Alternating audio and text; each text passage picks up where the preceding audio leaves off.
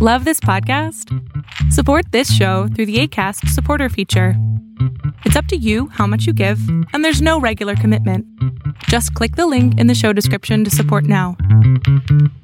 San Francisco, in particular, is one of the very, very, very few places in the world, if not the only place in the world, when you are an immigrant like me, with an accent like me, and you are um, and you can you come with a crazy idea, you're given a chance to do something.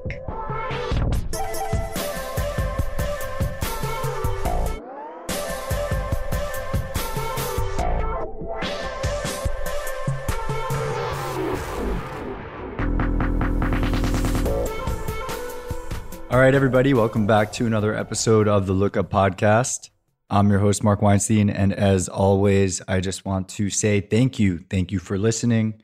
Thank you for sharing. Thank you for giving us five stars if you haven't already. Thank you for becoming a part of the Patreon community. Or thank you for none of the above. Just thank you for being you. And I'm excited to bring you another episode of this fine podcast, which has been my great pleasure um, to be creating and producing. And just also want to give a quick shout out and thank you to Sam Palumbo, my sound engineer, also Patch Kid Music on Instagram. Check him out. Um, this is a, I think, an important episode. The student loan burden in the United States is $1.6 trillion as of January of this year and rising.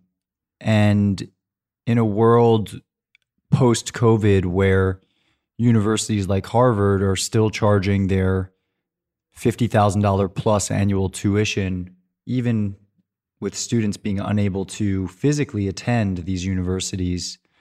Um, we are going to start to see some things changing. And Professor Scott Galloway talks about this, and he expects to see second and third tier colleges across the United States closing down um, because they have unsustainable economic models. And that's a shame, as my guest on this episode discusses, because colleges employ so many people. But the way that college tuition is financed in this country has to change. And we can't just keep on having our youth graduate from university oftentimes with jobs that can't support their lifestyle plus their debt burdens. So, Amira Yahyaoui is my guest today. She is the founder and CEO of a company called Moss, MOS, which is a company that she created specifically to fight the student loan crisis in the United States. There are nearly $200 billion worth of financial aid programs for students that are available to them across the country, both through their local, state, and federal governments, as well as private institutions and the university endowments themselves. But most students don't realize that they can access this capital or don't think that they would be qualified.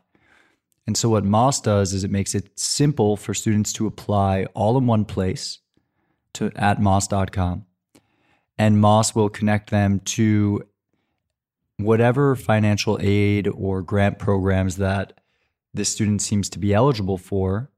Mos only charges a $150 success fee if the student actually gets this capital. And so, what Amira has done is, is create a simple tool for students to no longer take on huge amounts of debt just to get a proper education. And so Amira shares a bit about her journey. She's an incredible person. She was a Tunisian citizen that was basically in political exile in France, um, leading up to the Arab Spring when Tunisia became a democracy and the dictator was taken out of power. And we discussed that situation in, in depth and her experience with that, She's also created NGOs, uh, and she came to the Valley to solve the problem with education. So I'm going to let that be enough for today. I think that there's a lot to learn from Amira. She's just a, an incredible, incredible person. I feel so blessed to have had her on the show, and I hope that you all enjoy hearing from her. All right, speak soon.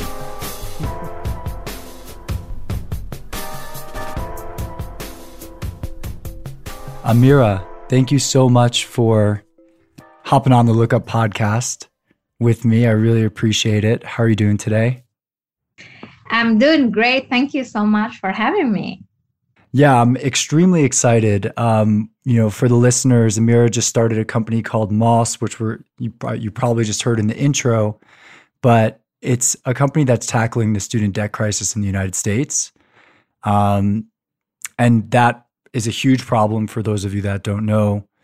And so I guess Amira, where I wanted to start is, you know, what is let's let's define the student debt crisis in the United States. What's going on? What's going on is that um, the US is the only country in the world where, when you are a high school uh, student, you graduate not with a party only, but with a possibility of taking on 200K uh, debts uh, hmm. and get into debt your whole life it is very important to understand that this is the only country in the world doing this to its kids. Uh, so it is not normal. It is, for me, unacceptable.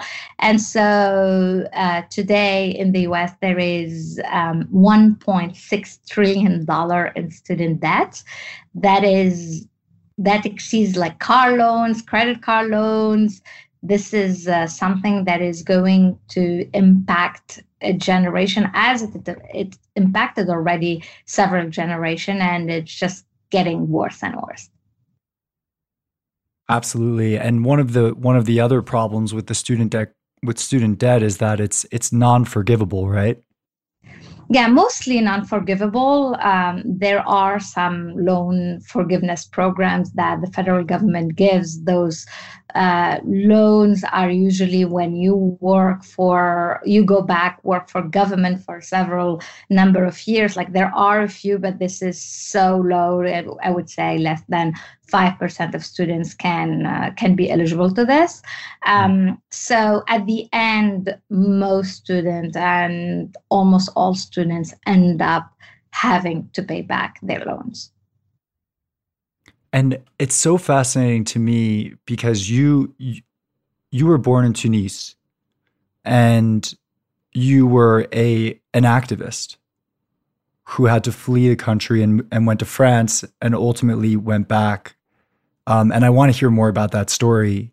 But I guess for starters, I'm just so curious as to what led you from the path, that path, and working on an NGO towards trying to solve this crisis, in particular, this crisis in America.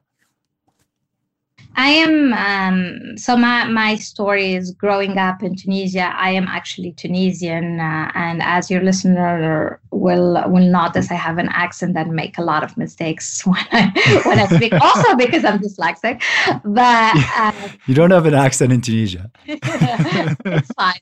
I love actually accents. It's fine. Um, but um, listen, my whole life was dedicated to find to fighting for democracy and um, the interest in democracy is not the philosophical idea of democracy but just fighting for people and people's rights. And uh, as uh, many people might know the arab spring ended very well in tunisia because tunisia is now the only uh, middle eastern country that is a democracy. After that um, i actually uh, know something about myself that I'm just passionate about problems. Like I just get bored if I'm not in the middle of a problem. Um, and solving problems is my passion in life. But um, after that, I actually uh, get very interested in how democracies are also dysfunctional. Um, that democracies in their way can also um, be let's say, not very welcoming for people and not treating them with dignity and equity and um, and and rights and education is a right. So I knew I knew that my after the Arab Spring and after the revolution in Tunisia, I had a ticket to go broader, and um, and I am just really, I would say, obsessed with how do you treat people when they start their life, you know, and how do you how do you break barriers and how do you create opportunities and how do you create access um, not only in dictatorships but actually super interesting in democracies and very um, big rich well functioning ones. So um, when i came when i came here uh, to the us i was pretty agnostic about the problem um, i mean i have a personal story with education but education didn't have to be uh, the thing to tackle first. I actually thought that health was as important and um, and and housing and and many other uh, dysfunctioning parts of society where where uh, were interesting to tackle and to start. But um, I find that somehow you can solve everything with education. Maybe that's very naive of me, but um, education is not only about learning it's about a ticket for a better future it is about um, creating this opportunity that i was talking about but it's also about like having dignity and like progress in society and that is um, that is why we i ended up starting mos as uh, an education first focused uh, startup and uh, tackling most importantly the barrier to entry to education to higher education which is paying for college. And there's there's so many paths for us to to explore uh, from that from that response. I, I I want to talk a little bit more about um, about Tunisia, and then we're going to get into um, the problems with democracies because I'm super interested about what problems you're identifying across the board with democracies. Um, but why do you think that Tunisia was this? I guess it, it's it's a bit of an anomaly in that it it had a successful transition um, through the Arab Spring. And what do you think was the difference there? Okay, so are you are you ready for to for the spoil? The reason is education. oh no way. Okay so see this is how we bridge the gap. Right? Uh, the reason is education. Actually there are uh, tons of things written about why tunisia among all the countries that went through revolutions and uprising was such so successful um, here's the story of Tunisia. Tunisia is this uh, small but not tiny country in North Africa. Um, between all these gigantic countries like Algeria, Morocco, Egypt, Sudan, uh, Libya, and and what most Middle Eastern countries have in common is that money comes out of the ground uh, and that through oil, gas. Um, this is why Saudi Arabia is one of the richest country.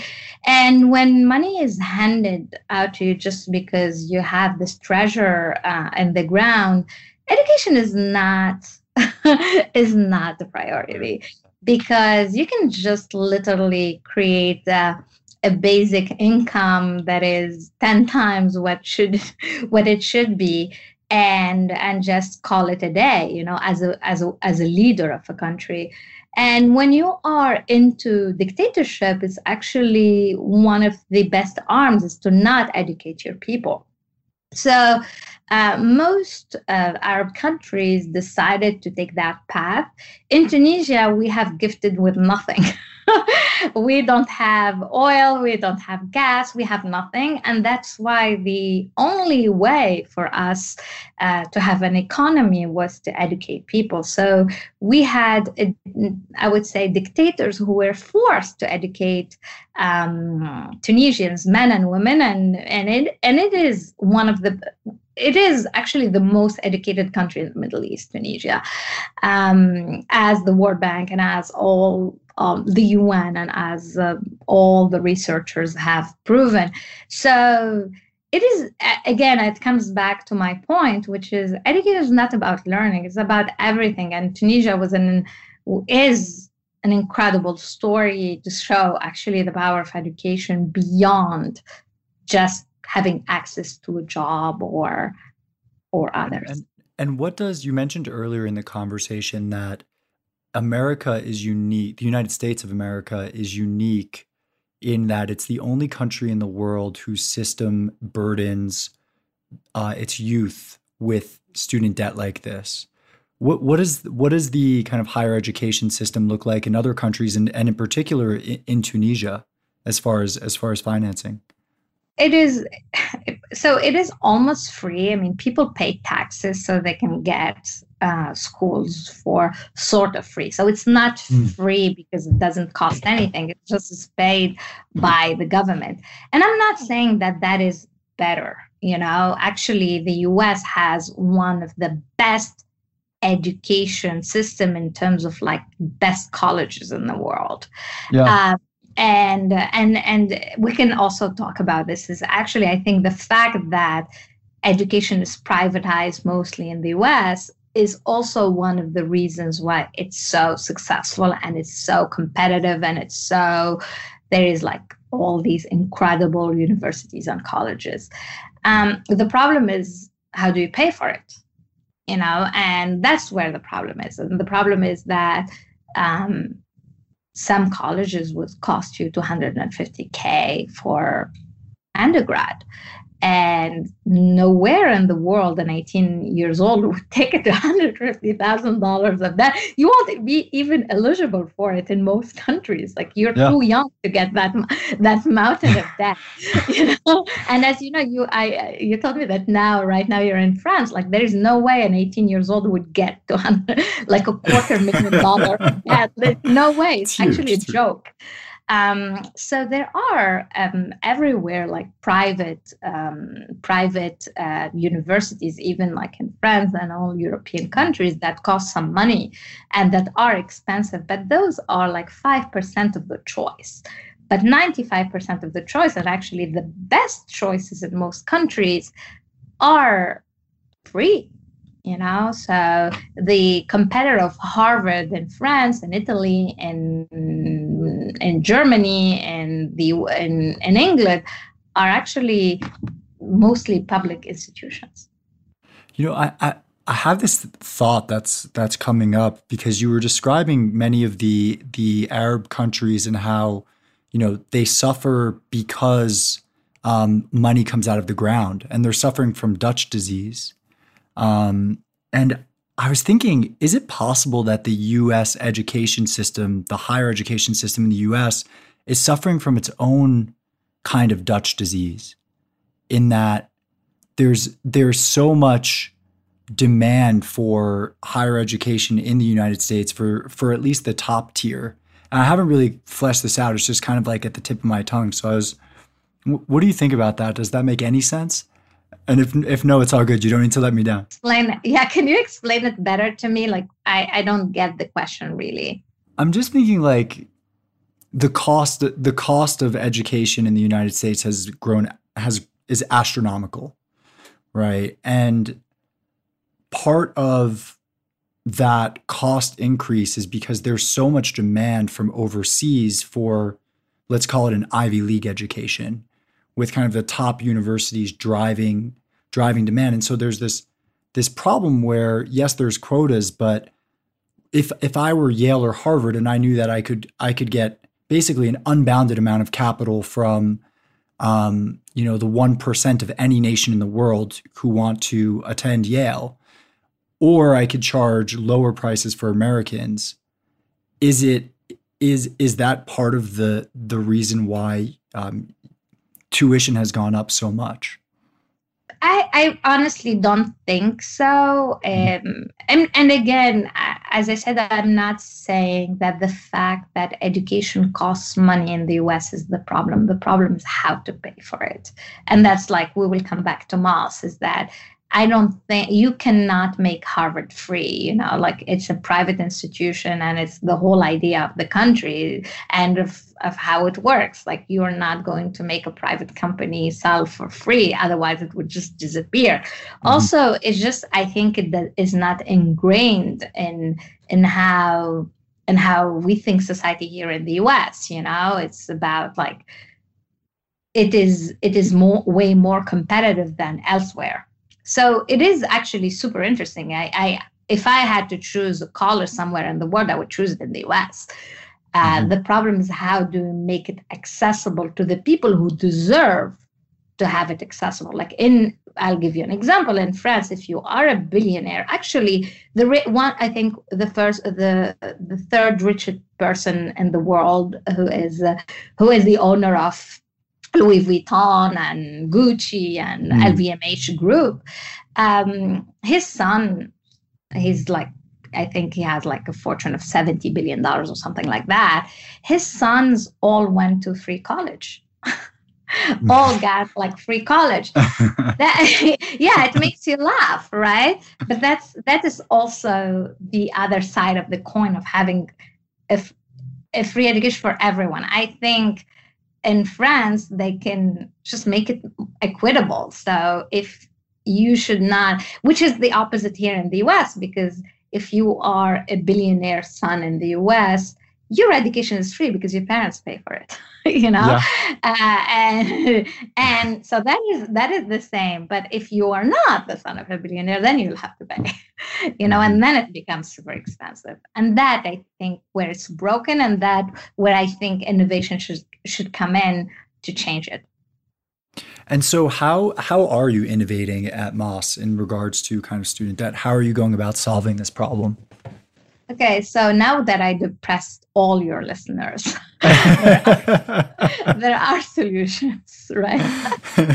no, I mean it, it's a massive pro- it's a massive problem. So you really went for the Shackleton test over here. I love I love massive problems, uh, and uh, so actually, um, what we don't say, we kept the secret, is that uh, the U.S. is the country that gives the most of financial aid in the world and hmm. invest the most in education. The budget for financial aid in this country is $135 billion a year. It's huge. A year versus 1.6 trillion of total outstanding debt. So it's about 10% of yeah, for 50 years. Um, but also, it's one of the most charitable countries in terms of like paying and helping students with to pay for for for college. Um, there are tens of billions of dollars of aid out there that is given by charities, people, philanthropies, but also colleges themselves. For example, you know that there Harvard and Stanford, those are like very, of course, fancy universities. There is no way you can not go to Harvard because of financial burden, because they have money for the people who cannot pay for it to make it free. So, and why? Because they have gigantic uh, uh, endowments, etc. But so, what do we do at Mos? What we did last year, so starting September, is that we made the $135 billion, which is all government, state, county. So this is all government financial aid accessible through Mos. Mm. And we are the only place in this country to have the list of every single scholarship within the government right now how how do you, you just went you had someone go and scrape scrape the web? Yes it took us a year. And it came from it, maybe a crazy bet but we made it happen. It's actually working. Is that the problem and also here is that this country is a federal country. So every state has its sort of independence in terms of budget, in terms of governance, in terms of all of that. Mm. And on top of that, you have the federal government. So if you are a student, let's say you are a student from, from Idaho who is thinking about going to college, and you might think of going to college either in New York, Idaho, California, or Texas. So what do you have to do? You have to apply for the federal applications. Mm-hmm. then you have you probably have help within your in your high school to apply for the Idaho scholarships. And those can be from one to 10 to whatever. And they all have their own applications with own eligibility criteria with own deadlines, own, oh and so you might do like three or four. I do not miss being a high school student. I remember the, I remember the college application years. That is that is the it's up there with the, some of the most painful processes that I've ever had to go through. And I've started two companies, so it's it's saying a lot. you are thinking about New York, Texas, California that you might have never been there. Again, let's remember you're 17, 18 years old doing this. And and working and working and having to score well on your ACT. all your tests and do every single extracurricular possible to even get into college and applying to those colleges and writing essays for yeah, those colleges absurd. and then you have to apply to all the new york ones all the california ones all the texas ones that honestly there is no way you would know which one they are because your high school counselor in Idaho won't know about the Texas scholarship. Mm. So that is the problem. Money is there, access is not there. It is impossible for one human to know of every single application out there just because this is how it's how the system is designed so you know how it is like everyone is going to be applying for their irs in in a few weeks now imagine you applying for for your taxes over and over and over and over and over and over again without knowing if you'll get it or not, and probably doing mistakes. So what we did at Mos is if you come to Mos, you apply once because you know what, your first name is the same. and your last name is the same, and every information about you is the same. It's not going to change. So we just ask it once, which seems dumb, but that's how it should be. Mm. And then we take care of applying you, figuring out what you are eligible for, and applying you to everything you're eligible for. Mm. And and once you with once you know what they're eligible for, as you said, each each application is kind of custom. So you basically guide them, hey, these are these are what you're eligible for, and then they still are responsible? We do it together. Every student is paired with a financial aid advisor and they work together until everything is done. So, when, uh, like, for example, for their FAFSA, which is the federal application, it's a long application, it's a painful application. I would say it's an ugly application, but it is feasible, like one. Okay we do that automatically. They just fill out the Mos application and we fill out all their information directly on the FAFSA and they mm-hmm. just have to click submit and sign. And but that is FAFSA. We do it for everything else. And what so how big is the team now? How many of these financial aid advisors do you have? Yeah, so we have around like more than 10 financial aid advisors. You need to understand that this is also technology. There is not like a human just writing documents. Yeah. So the financial aid advisor's work is to be paired with the student and help them through questions and things like that. But the technology takes on a lot of the paperwork. You know, the dumb work is done by technology. The smart work, the the help, the thinking is done by a, a human. So you have you basically have like a proprietary algorithm that matches students to this database. Exactly, and we are the only ones to have that database. Yeah. It's so so cool. What's the um?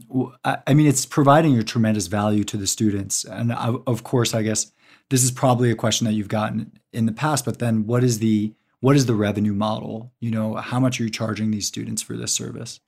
So um, we charge 150 bucks uh, per student per year if they get financial aid. So if you apply through Mos and don't get financial aid, you pay zero. Okay, so it's wow, it's only success based. Yeah, yeah, yeah. It's only. I mean, yeah. The whole idea is to be fair. yeah, absolutely. You are paying for a service. You are paying for a human. it's true, but we we only we only charge if you are successful and you get financial aid. But what is interesting in what we do, and this is why. Um, the world of financial aid is actually a very interesting world filled with a lot of scams and a lot of fake Mm-hmm. applications that ask for your information to sell you a credit card or to sell you mostly like to, to sell your information. Shocker, a $1.6 trillion industry full of scams. exactly. So, I mean, obviously. And so, what we decided to do is that the student is not the product. You know? Uh, usually if you have a service that is free and you're not paying it you're selling their data. Facebook yeah. uh, if you're selling their data. you are the product right? Uh, For if, sure. Um, if you're not paying for a product you're the product. That's like a rule of thumb that i would advise every student to know. Uh, and so for us we only sell the service. We don't sell the informations. We don't share the information. We do not. We do not try to convince you to go to some shady colleges because they paid us a fee. We we don't do all of that. So we just help the student get financial aid. Really? So so the only revenue stream is the 150 per student per year. Yes. Wow, that's fantastic. And there's no there's no percentage of the grant or anything like that or no, it's a flat fee because we think I mean we are thinking about it. I would be interested if you have students listening to this podcast what they think is fair because we had few students asking for a percentage fee, but what is a percentage fee? You know, what if you like yesterday we had a student who just left a comment actually online. She got one hundred thousand dollars. Would you be happy if I take two thousand or five? like, what is a percentage fee? What we do is we take 150 and it's flat and uh, and we might change it if students ask for it. Uh, we're actually thinking through it right now. Yeah that that would be interesting to explore for sure. And and this kind of you know i guess leaning into the fairness element of it $150 is very reasonable for the service that you're providing. How do you think about students that can't afford the $150 fee yeah. So it's a one year of Spotify or Netflix, right? Students have options on Mos how to pay us. Like they can pay on installments on three times or pay it right away. And the thing that they know is that we always like we we have probably the best refund policy out there, which is if we had students in trouble who we decided just to refund them, even though we helped them. We had, especially during these times. But it is we try i mean the whole business model is for it to be fair and sustainable for the company to be able to serve 20 million students and not just the, like 10,000 or 100,000 students. On the other side what we do is we have categories of students to which we give Mos for free. So give it for free for homeless students, for students going through very, very complicated um, financial problems. And and we know because at Mos you have to to get financial aid, you have to disclose like your financials. That's yeah. how the what the government asks for. So we have we know what's going on, you know, and um, we have also certain private like private partnerships with some NGOs that will buy it for free for their students. And we encourage students to ask their colleges and high schools to pay to ask them to partner with us to pay for it so we can sell to high schools. Oh, that's cool. That would be an interesting way to just onboard a bunch of students at once. Yeah, and we've done that. Uh, we've done it with NGOs. We are free for DACA students. Actually, congratulations today. I don't know when this will go out, but today, DACA students. Today, June 18th. Congratulations. Uh, the order on, on DACA students uh, has uh, Trump wanted to, to take off the DACA program um, in the US, and the Supreme Court um, decided against that. it. Which I is, saw su- such an incredible. Uh, for the listeners who don't know who don't know what DACA is, can you can you just unpack that quickly for them? Yeah. What that means? You probably heard the word dreamers. Those yes. are um, the kids who've been brought um, and were illegal immigrants in the U.S. when they were children, and they are Americans. I mean, they lived their whole life here. Most of them only speak English. They belong to this country, and uh, and so there is a program that protects them from deportation called uh, Dreamers Act, and uh, and so Trump wanted to, yeah, wanted a kid who was brought in the U.S. age of six months to go back when they are 19 to some random country that they never lived in. I'm very opinionated about it. no, I mean, I, I, no, that's that's great. I mean, I'm I'm excited that that that the Supreme Court upheld that um, support. That would be that would be ridiculous. And I worked at a, a program called um, LEDA and another called iMentor, and we had we had a bunch of dreamers in the iMentor program. It was pairing, you know, folks that were working on Wall Street with high school students in lower socioeconomic areas to um, help them with their college application process. Um, so this is definitely close close to my heart. Um, I mean, I'm just so blown away by one how incredibly powerful this can be. Two, the simplicity of it. Um, I, it's just like wow, wow. And I rarely, you know, I have a lot of entrepreneurs come on um, who are building companies, and I I never want it to be like an infomercial where it's like, tell me about your amazing business, but like I'm just actually, you know, I want to learn more about you as well. But wow, like congratulations. And I just wish you so much success. Um, but I have more, so we're not done yet. Uh, I just have to say it. It's so, so cool. Um, okay, so now you've gone and solved the student debt crisis for for incoming students, right? I'm guessing that when you came and started thinking about these problems, you said you were thinking about healthcare, you were thinking about education, you were coming at it from a first principles mindset, right? There's 45 million Americans um, that have student loans already. You know, this 1.6 trillion, and you have your hands full with Mos, and you're doing your part. But what ideas do you have, or what do you think is a reasonable way forward for that existing 1.6 trillion dollars in student debt? Yes.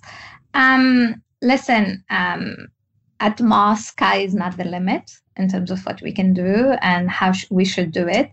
And um, some, something I always tell the team is that the loan business has been so revolutionized to make it so easy. It's so easy to go on a website that looks super cool with amazing you know messages and people smiling and click and end up with $50000 debt right? And uh, and there are a lot of people doing actually amazing work on like loan forgiveness and like uh, loan repayment loan refinancing. And um, for us what we are today really into is one to make applying and getting the free money as easy as getting a loan actually not as easy easier than getting a loan. Mm. so we are after that because today getting financial aid is a horror story. It's very complicated. It's um, it's hours and hours and hours of work. But then we will be tackling those problems one after the other. To be honest today we are super focused on not um, sacrificing another generation. Mm-hmm. Like we we we know that there are way more problems and we know that the problem of student debt is gigantic is huge and is super complicated and and um, and terrifying and for us before trying to correct the problem we're like preventing it you know so we are yeah it's like stopping the bleeding. Yes the exactly. and then and then we will look at that. Uh, we're not there yet. We want first to be the place for every student in this country to go get their financial aid without taking a loan we want students when they are thinking about their colleges to first think about the college they want to go to. They do their Mos application and then they think about other types of financing and not just like go ask your parents to empty their bank account to pay for you or uh, to go and click on some website and end up with uh, with loans that might um, really j- like just make your future very complicated. Yeah, and we end up with this kind of form of indentured servitude in America where there's a whole class of students that take on jobs that they otherwise wouldn't want to if they're lucky enough to get a job out of college these days um, and you know, and and they're stuck for years and years and years paying off debt. Imagine the the entrepreneurial capacity that could be released into our you know be- into our beautiful i almost sounded like trump himself our beautiful capitalist economy where they could go out and actually build stuff right and and instead I, I have many friends that you know are stuck in jobs still that they don't like but they're burdened with student debt and they need to pay it off so and it's crazy and you can't you can't declare it's the one type one type of debt that you can't declare bankruptcy. You can't you can't restructure at least to my knowledge like it's it's a real shame. Um i wanted to ask i mean what's what's Mos's relationship to universities, and do you believe that universities are, um, and this might be a tricky one because because of where you're sitting, but do you believe that universities are complicit in kind of this student debt machine? Yeah. So like everything, okay. So uh, let me let me tell you a high level what I think. Um, I don't think universities and um, and like financial aid advisors in universities and teacher sat in a room and were like, hey, let's think about how we can abuse those students. I don't think that. I know some mm. people do. I really don't think that. I would 99.9% of people in education are well intentioned and really want, they are doing it by passion and, and they are doing it for the right reasons.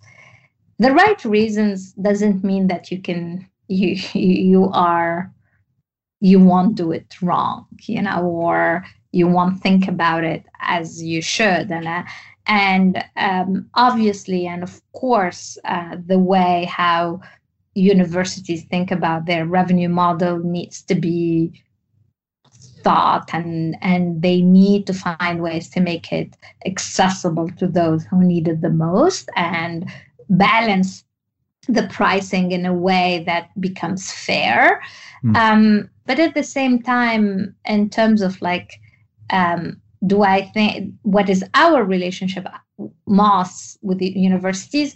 Today we don't have relationship with the university. We have a relationship with students. So so you can you can tell you you can tell the truth then about the university yeah. right? yeah no university is paying us like zero. No seriously. Okay so what's the real story?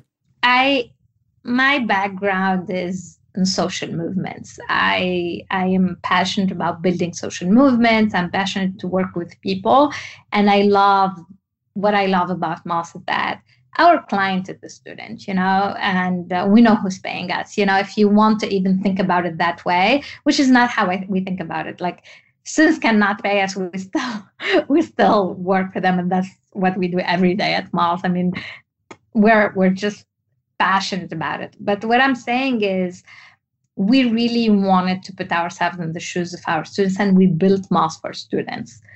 We think to reach the 20 million students, and ideally to make the students get Mos in a way that is almost free for them is maybe universities can buy it for their students so they can apply directly there. Um, Will university do this? We think they will. Mm. Um, did some reach out? Yes. Did we do it yet? No. This is something that will come in the future, probably. And how will it be? It will be always led by the students. If the students, if we have students in a university who want with us to, to make Mos accessible in their university, that's something we can build.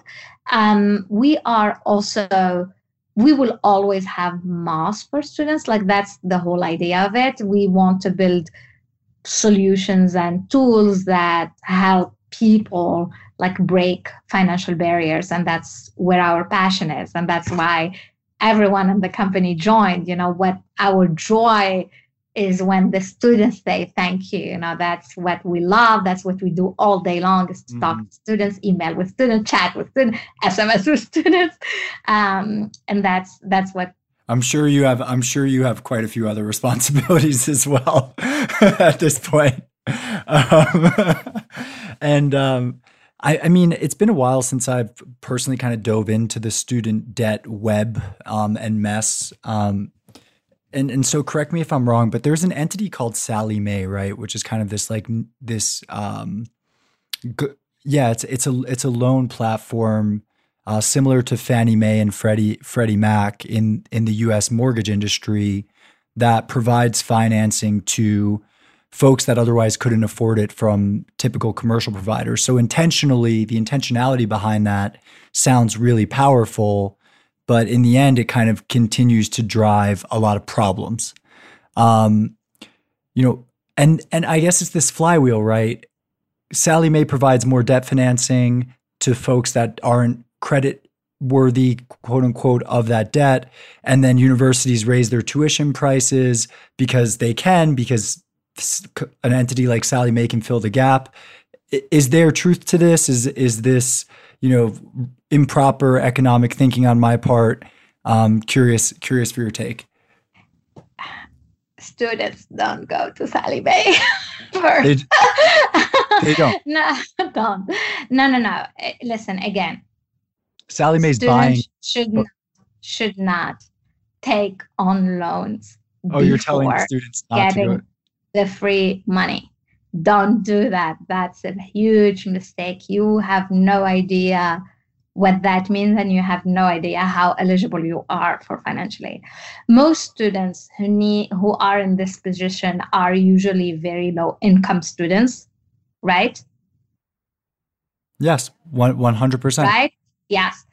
Very low income students are those who are the most eligible for free financial aid. Yeah, and they're and and the most vulnerable to entities like Sallie Mae that are.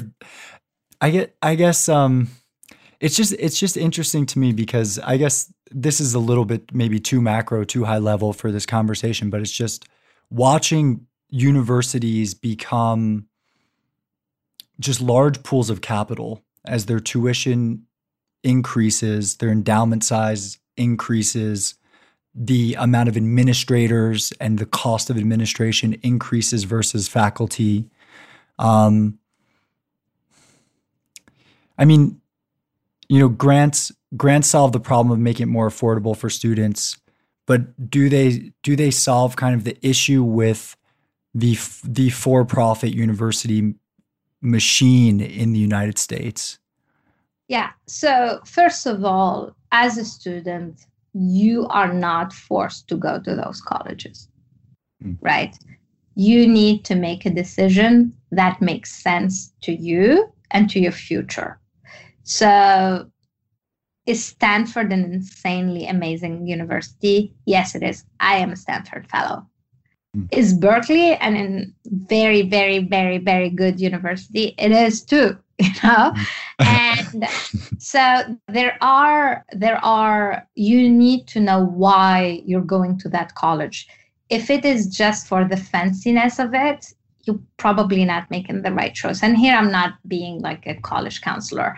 I'm just saying that you need you know the lack of financial literacy makes students go into these problems. And this is something that we will be working on a lot with the team at Mos is to create also knowledge beyond just solving the problem. I love this. Financial literacy education for high schoolers would be tremendous service. They need to know why you would pick that and what are the real numbers and and why why are you going there just because it's fancy or are you going there because it's going to serve you in your future um, the second thing is again there there are ways of making a college give you more financial aid even if it's very expensive.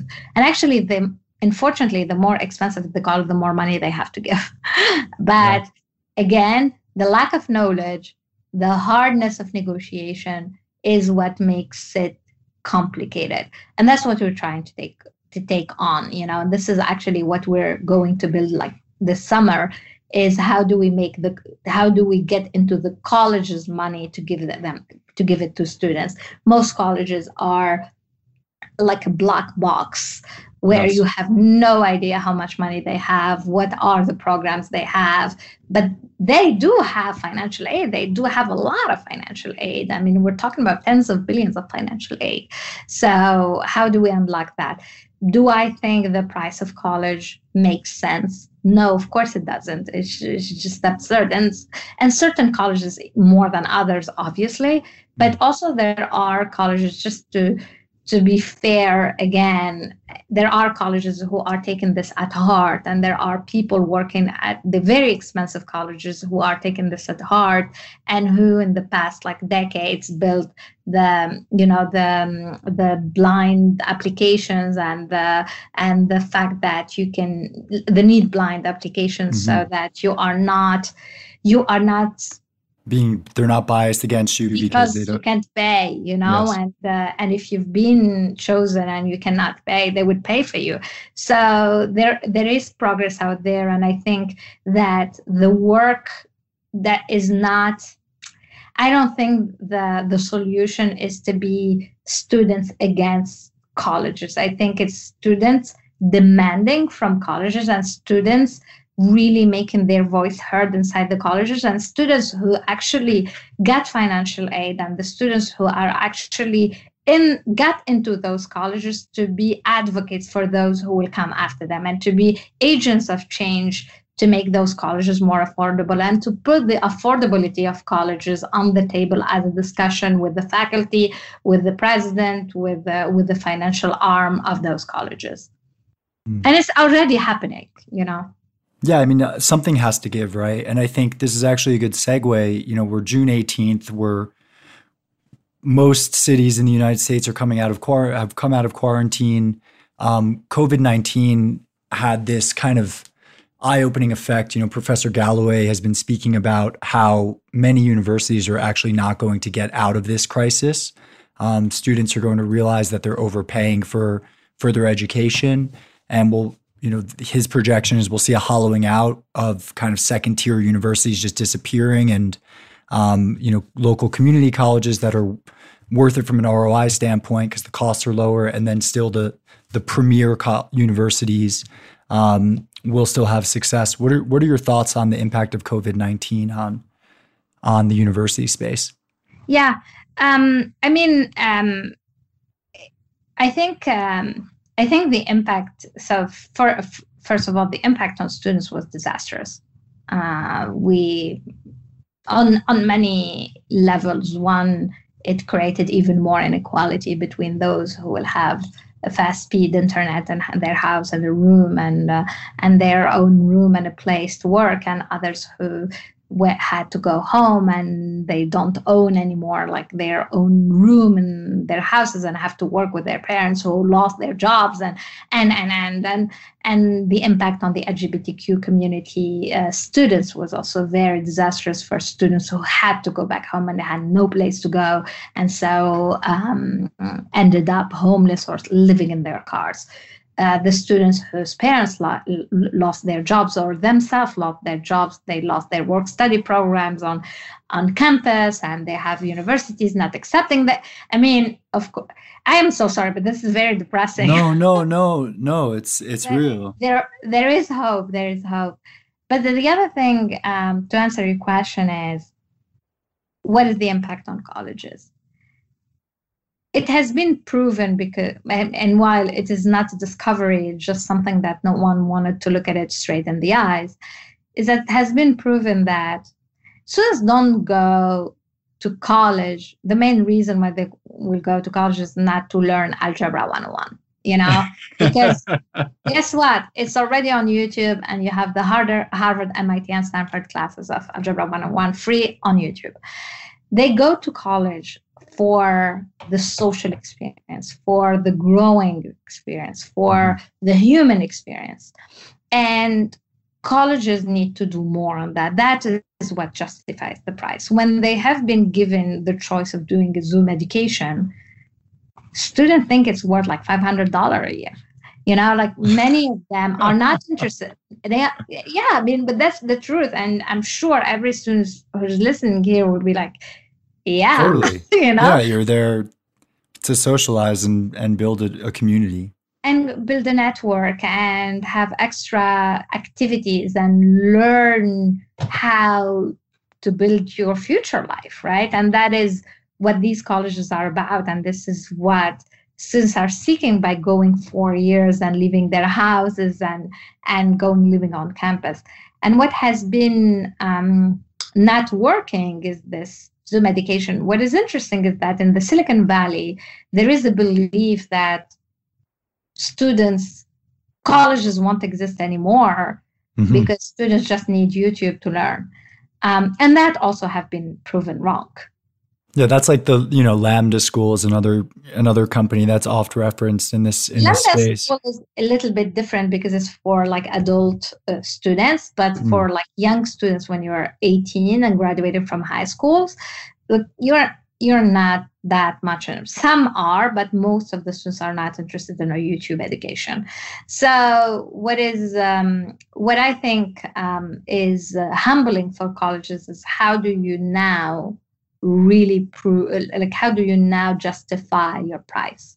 Yeah. and yes col- some colleges will shut down and and some colleges will just disappear. And that is sad because a college means jobs also. Mm. so it is sad. It is not a fun thing to laugh about. It's actually mm. really sad because we're talking about families losing their jobs.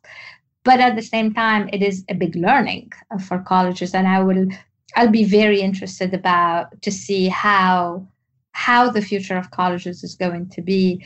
Will they learn something from this experience, or will they be tone deaf and um, and just move on? And that will be that will be interesting. So I know we're we're you know I don't I don't want to take too much of your time, so I have a few more questions because you have a company to run. Um, you mentioned Silicon Valley and kind of this view in the valley that universities are going away um, that it's all going to be remote. People can just learn how to code. That's the future of literacy. Um, the ROI doesn't make sense on universities, et cetera. I think there's there's some truth in that um, from from my perspective, but not completely. And I agree that universities will still be here.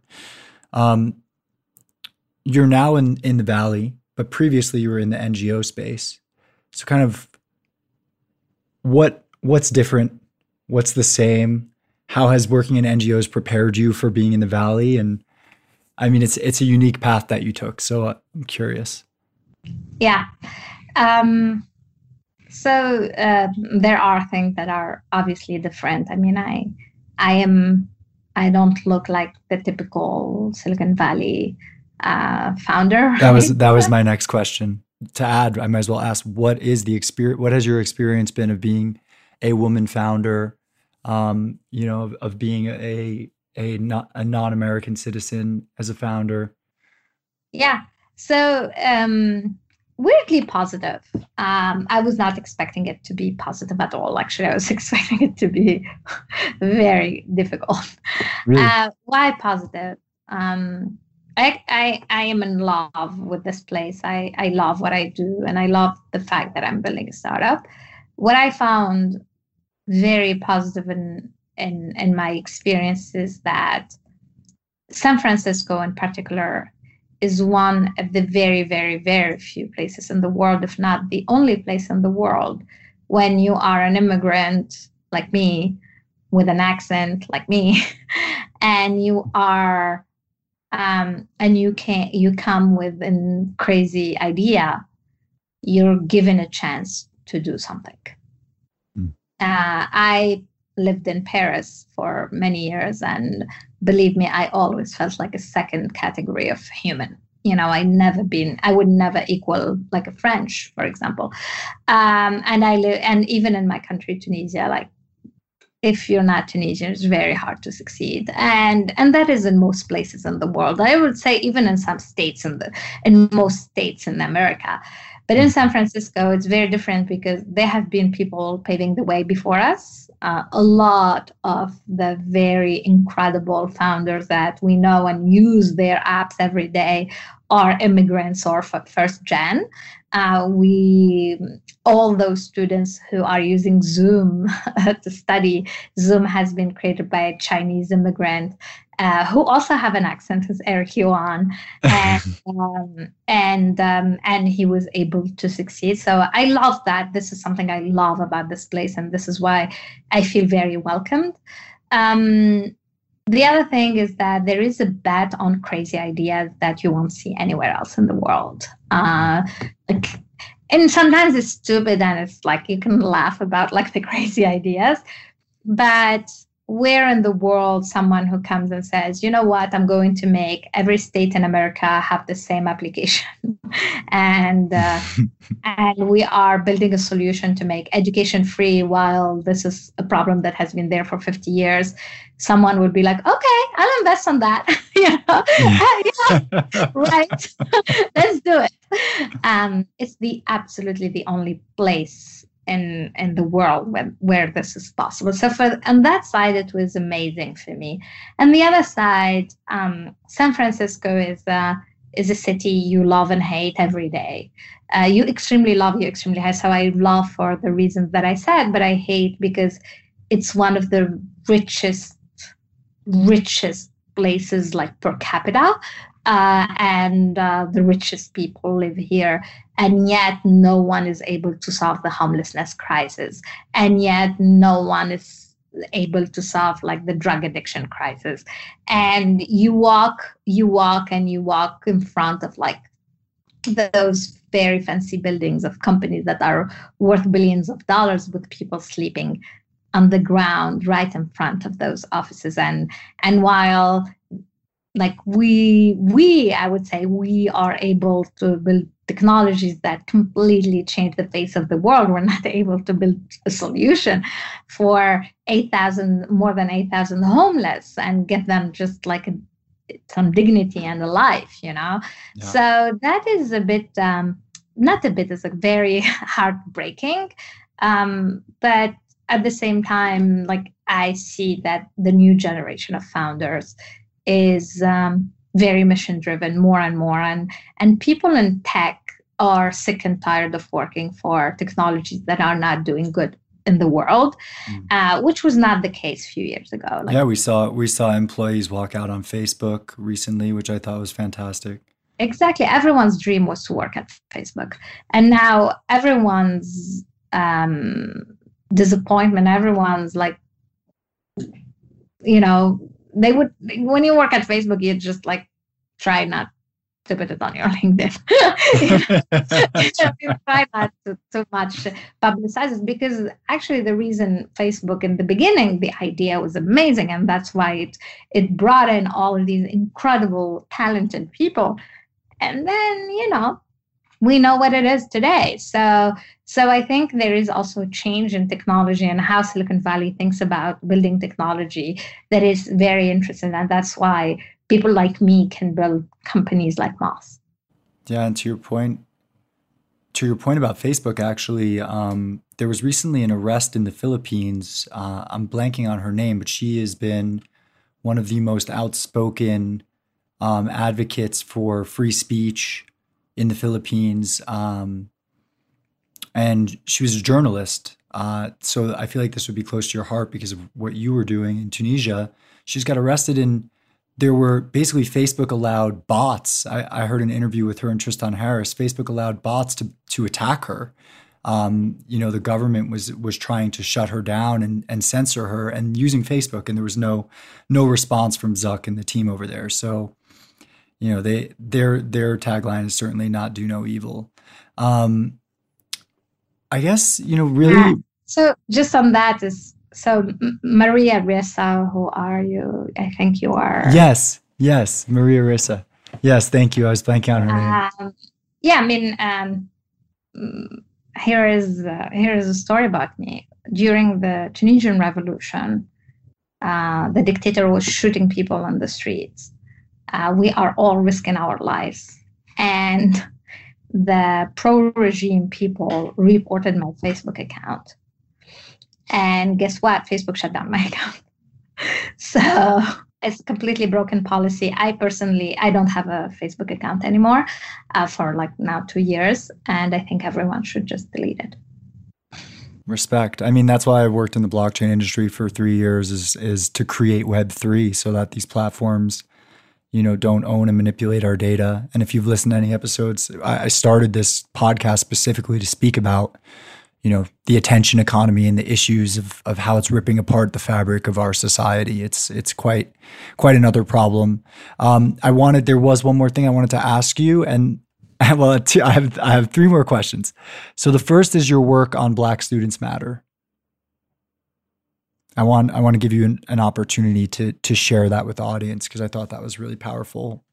Yes, um, everyone knows what's going on in America today, uh, which is not a new problem, which is a problem that has been waiting for action for decades, and which is a problem that never have been solved. And um, finally, the world needed um, someone who I would say sacrificed his life to, for people to wake up and mm. to see and to watch that incredibly shocking, horrifying video, um, to to do something, to to speak up, and to understand that this is not black people's problems. This is everyone's problem. This is a society this is actually a universal problem.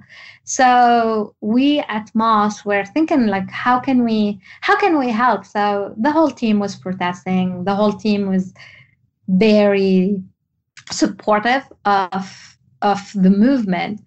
But then we were like okay what do we do as a company? What do we do? We help students get financial aid. How many of our students are identify as black more than 30%. 12% Americans identify as Black, and Mos were more than 30%. And it was not time to be happy about how good we are for them. It was a time about how can we do more. And so we decided to create the Black Students Matter Scholarship. And literally, we did it in 24 hours. We shipped it in 24 hours, as we say in the Silicon Valley, which means we created a website. Shipped it which means we did we created a website and we created a fund. And um, i sent an email we tweeted about it like few tweets and we are now over a hundred thousand dollars of scholarships in there that will go to black students. And yes. we decided yeah and we decided to make it um, to make it very different from other scholarships. So to apply the only thing you have to do is to be part of the movement and send us what you've done to advance the cause. Mm. And so, on uh, the very sad one month anniversary of George Floyd, on the 25th, we will be granting our students these scholarships, and we'll probably have over 200 students who will get it. It's unbelievable as if as if the work you're doing isn't enough. So that's so it is great. not enough. I think it is not enough. That actually comes to my second to final question for you, which is I anticipate that you're going to be doing something else in the future. I feel I just feel it. I feel like you're going to just be this this serial entrepreneur that's building really impactful companies. Um, you know, you're you're solving the education, the student debt crisis in the United States if you could be working on any other problem right now, solving any other problem right now besides this one, what would it be? Wow. um, a problem that is very dear to my heart um, is um, is solving the problem of children without parents, so of orphans um, I am, and how orphanages work in the world, and how access to parents is, and how trafficking uh, works. And I, uh, I think those kids are some of the most, um, you know, underprivileged humans in the world when you're born without an adult to to to protect you um, or when you're born with adults who abuse you and uh, you have to be taken out and you you you end up you end up orphan i uh, this is something that i'm very like touched by and i hope mm. people would adopt more uh, I hope people will stop just making their own babies before uh, giving a home to those kids who are looking for a home and love. Yeah. yeah. That would be that would be a really powerful problem to solve. I'd be curious. I mean, again, you know, the one you're solving, I don't think anyone realized there was something so simple. So I'd love to see you approach that at some point. Hopefully, working my, on it. my final question is probably the most important one. Mm-hmm. Um, you have on your Twitter profile that you're from Tatooine. yes, I am. What's your relationship to Star Wars?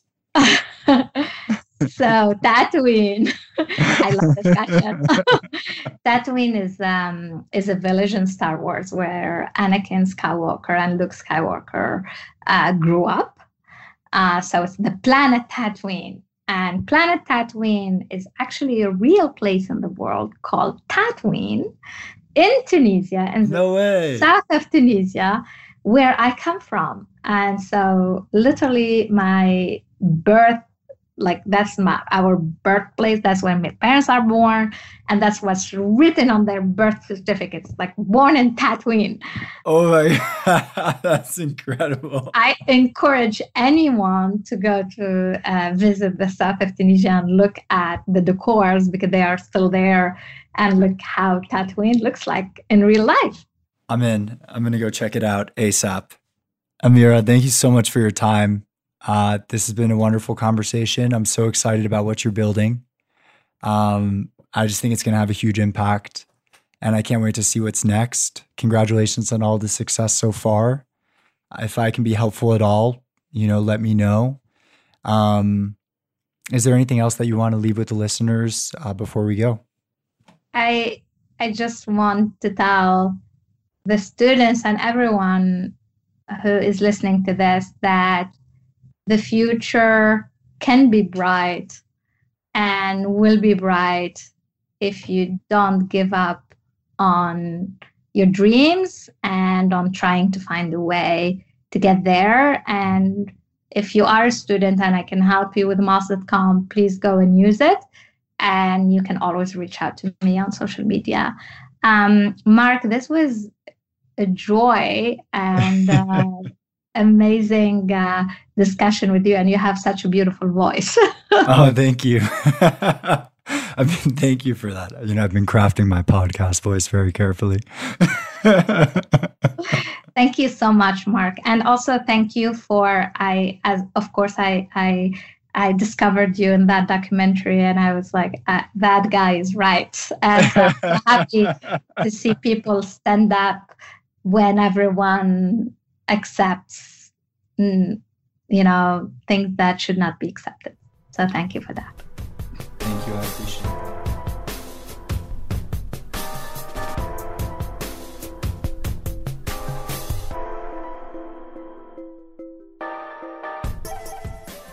All right. Hello, Lookup listeners. One final note before we go. Thank you again for tuning in. Going forward, we'll be releasing new episodes of Lookup every Wednesday morning, Eastern Time. If you're getting value from this podcast and you want to give back to support our future, please take a moment to contribute to our community on Patreon. Our Patreon contributors have access to some great additional perks, including one on one meditations with yours truly. I've shared the link in the show notes below the episode. You can also find the show notes to this and previous episodes on our website, www.thelookuppodcast.com. If you can't contribute at this time, there are other helpful ways to give back. You can share this episode on social media, tag me, and or leave a review on your favorite podcast app. Trust me, every review goes a long way. If you want more content, including more of my personal thoughts, you can follow me on social media. My handle on both Instagram and Twitter is at Marc Weinstein, W A R C M E I N S T E I N, or you can subscribe to the Lookup Weekly newsletter on my website. I'm also very responsive to email, so feel free to send questions, booking inquiries, speaking requests, and sponsorship opportunities to marc at thelookuppodcast.com. Finally, for those of you that don't know, I lead virtual yoga, breathwork, and meditation classes, as well as one on one coaching and teaching sessions, which you can book from the website or my social media accounts. Thank you to Sam Palumbo and Patch Kid Music for the great intro and outro tunes and for the sound engineering. Thank you, brother. And thank you to all of you listeners for continuing to support the show, for tuning in. And I hope that you've been enjoying this journey as much as I have.